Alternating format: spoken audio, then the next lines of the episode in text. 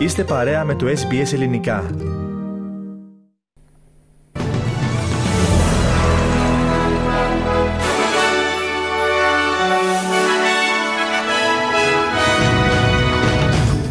Οι σφόδρες βροχοπτώσεις συνέχισαν να πλήττουν το Queensland. Η νέα Νότια Ουαλία θα θέσει ρητά παράνομο τον ναζιστικό χαιρετισμό. Στην Ελλάδα επιποδός έχει τεθεί ο κρατικός μηχανισμός για την αντιμετώπιση του κύματος κακοκαιρίας που πλήττει τη χώρα. Οι τουρκικές αρχές δήλωσαν ότι συνέλαβαν δύο άτομα για το θανάσιμο τραυματισμό πιστού σε εκκλησία της Κωνσταντινούπολης και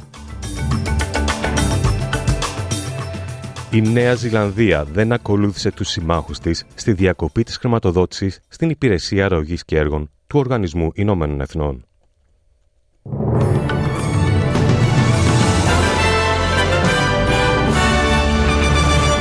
Ακούτε το κεντρικό δελτίο ειδήσεων του ελληνικού προγράμματος της ραδιοφωνίας SBS. Στο μικρόφωνο ο Χρυσός Καλέμης.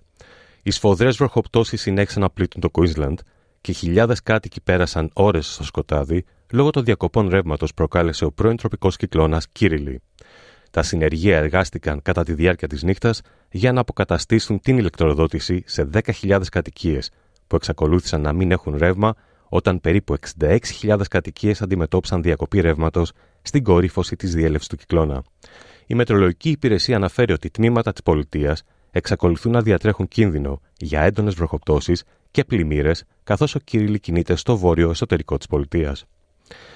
Η ανεξάρτητη γερουσιαστής Τζάκι Λάμπη είπε ότι πρέπει να γίνουν περισσότερα για να μειωθεί η πίεση του κόστου ζωής στους χαμηλόμουστους Αυστραλούς χαιρέτησε την ανακοίνωση της κυβέρνησης ότι η Αυστραλιανή Επιτροπή Ανταγωνισμού και Καταναλωτών ACCC θα διεξάγει ετήσια έρευνα στον τομέα των σούπερ μάρκετ. Ωστόσο, κυρία Λάμπη δήλωσε στο, στο κανάλι 9 ότι πρέπει να γίνουν περισσότερα για να βοηθηθούν οι άνθρωποι που αγωνίζονται σε πολλά μέτωπα. I think governments really may need to make some really big decisions, but um, certainly those power prices and the supermarket. I mean, the supermarkets are like mafias, mate. It's like mafia warfare out there. They should have been dealt with years ago. No one's had the courage, either major political party, to actually take them down and make sure that they're not price gouging, which they are by a long shot. Η έρευνα της ACCC θα διερευνήσει τη, δια... τη διαφορά μεταξύ του τι πληρώνουν τα σούπερ μάρκετ στους αγρότες για τα φρέσκα προϊόντα και τι χρεώνουν στους πελάτες εν μέσω ισχυρισμών ότι οι κολοσσοί Woolworths και Coles αυξάνουν τις τιμές. Η νέα Νότια Ουαλία θα θέσει ρητά παράνομο τον ναζιστικό χαιρετισμό μετά τη διοργάνωση σειράς διαδηλώσεων στο Σίδνεϊ από υποστηρικτές του νέου ναζισμού επί τρεις συνεχείς ημέρες. Ο Πρωθυπουργός Κριν Μίντ επένεσε την αστυνομία για τη διάλυση των συγκεντρώσεων και την έκδοση διαταγών δημόσιας ασφάλειας, αλλά ανέφερε ότι οι ισχύοντες νόμοι θα πρέπει να ενισχυθούν. Ο κύριος Μίντ δήλωσε ότι αν οι ισχύοντες νόμοι δεν αντιμετωπίζουν επαρκώς τα, τα όσα συνέβησαν το Σαββατοκυριακό, η κυβέρνησή του θα προωθήσει νομοθεσία για να καταστεί παράνομος.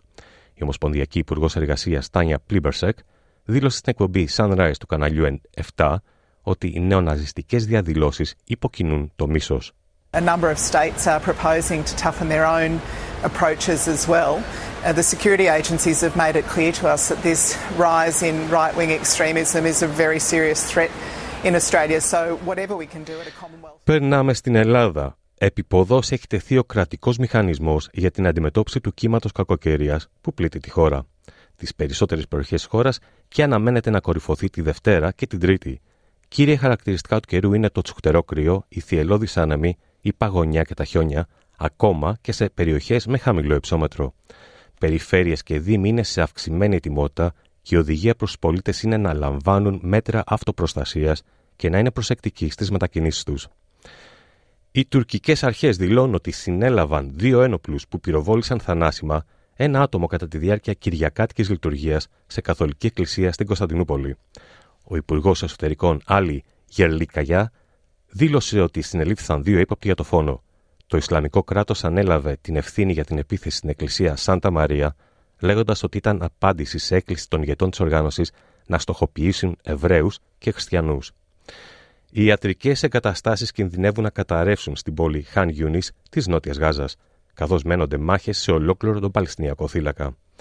Οι κάτοικοι αναφέρουν ότι τα Ισραηλινά αεροπλάνα και άρματα μάχης σφυροκοπούν επίσης περιοχές στα βόρεια της πόλης της Γάζας, όπου το Ισραήλ έχει αποσύρει στρατεύματα.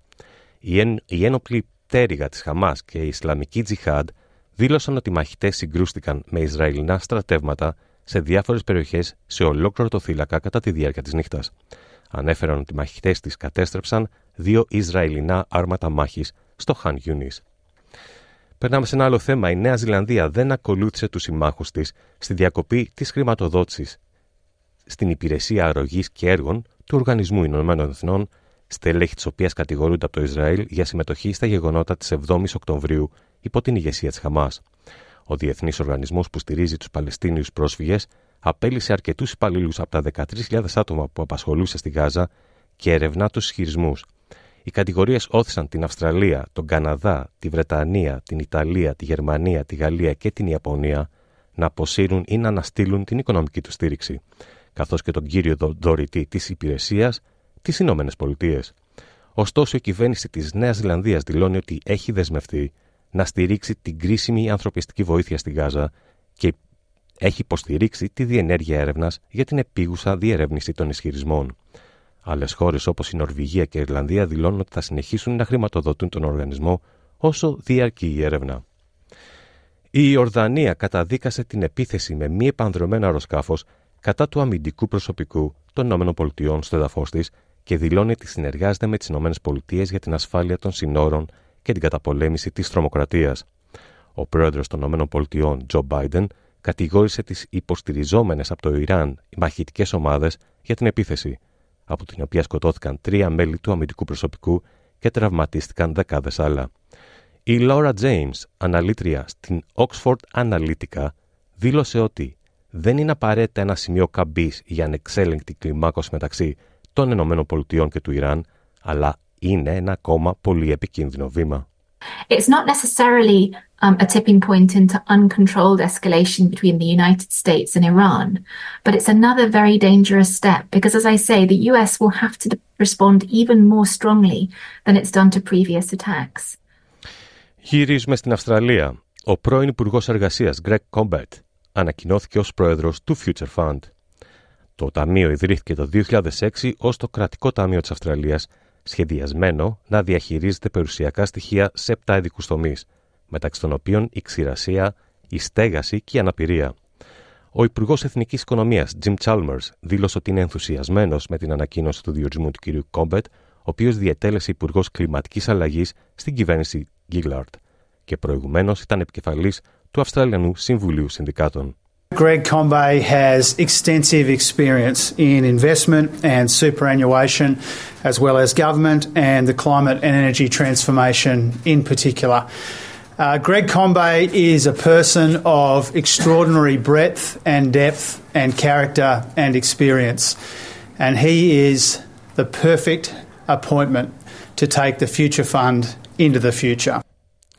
Περνάμε σε ένα άλλο θέμα. Ο πρόεδρος της Ουκρανίας, Βόλοντιμιρ Ζελένσκι, εξέφρασε την πεποίθησή του ότι η σύγκρουση στην Ουκρανία θα μπορούσε να κλιμακωθεί σε τρίτο παγκόσμιο πόλεμο. Αυτό συμβαίνει καθώς ο κύριος Ζελένσκι πιέζει για την υποστήριξή του από έθνη όπως η Γερμανία και οι Ηνωμένες Πολιτείες.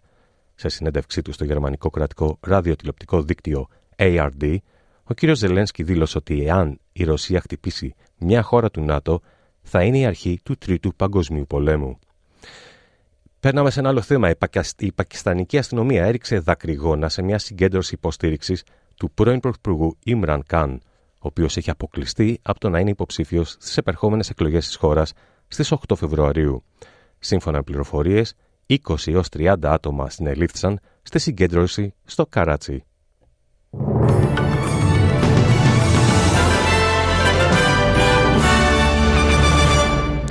Και περνάμε στις συναλλαγματικές οτιμίες, Ένα δολάριο Αυστραλίας ισούται με 60 λεπτά του ευρώ και 65 cents του Αμερικανικού δολαρίου. Στα αθλητικά, ο Ιταλός Γιάννη Ξίνερ κατέκτησε το τρόπαιο του Αυστραλιανού Open Αδρών σε αγώνα 5 σετ επί του Ρώσου Ντανίλ Μέντβεντεφ. Το νούμερο 4 της παγκόσμιας κατάταξης, ενώ έχανε με 2-0 σετ, επέστρεψε κερδίζοντα τα επόμενα τρία, για να κερδίσει τελικά το νούμερο 3 της παγκόσμιας κατάταξης. Στην Ελλάδα, ο Πάοκ νίκησε με 2-1 τον Παναθηναϊκό στο ντέρμπι της 20η αγωνιστικής του ελληνικού πρωταθλήματος ποδοσφαίρου και είναι μόνος στην πρώτη θέση της βαθμολογίας.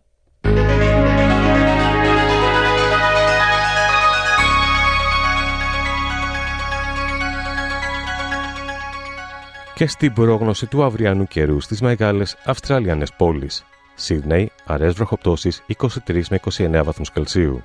Μελβούρνη, αραιές νεφώσεις 17 με 24 βαθμούς. Αδελαίδα, κυρίως λιοφάνεια 15 με 28. Wollongong, πιθανότητα αραιών βροχοπτώσεων 23 με 26 βαθμούς. Newcastle, αραιές νεφώσεις 23 με 31. Perth, ηλιοφάνεια 18 με 36 βαθμούς. Hobart, ηλιοφάνεια 10 με 25. Καμπέρα, πιθανότητα βροχοπτώσεων 17 με 29 βαθμούς. Brisbane, έντονες βροχοπτώσεις, πιθανότητα καταιγίδων 24 με 27 βαθμούς Κελσίου. Cairns, αραιές βροχοπτώσεις 27 με 35 βαθμούς. Darwin, αραιές βροχοπτώσεις 26 με 32 βαθμούς. Στην Αθήνα σήμερα, αραιές νεφώσεις 5 με 10 βαθμούς Κελσίου και στη Λευκοσία επίσης αραιές νεφώσεις 4 με 13 βαθμούς. Σε αυτό το σημείο ολοκληρώθηκε το κεντρικό δελτίο ειδήσεων του ελληνικού προγράμματος της ραδιοφωνίας SBS που επιμελήθηκε και εκφώνησε ο Χρήστος Καλέμης. Θα είμαστε πάλι μαζί στις 4.30 με τους κυριότερους τίτλους της ημέρας και στις 5 με ένα σύντομο δελτίο ειδήσεων. Μετά τα σύντομα μηνύματα του σταθμού μας, θα είναι μαζί σας ο Θέμης Καλός με το υπόλοιπο πρόγραμμα της σημερινής εκπομπής.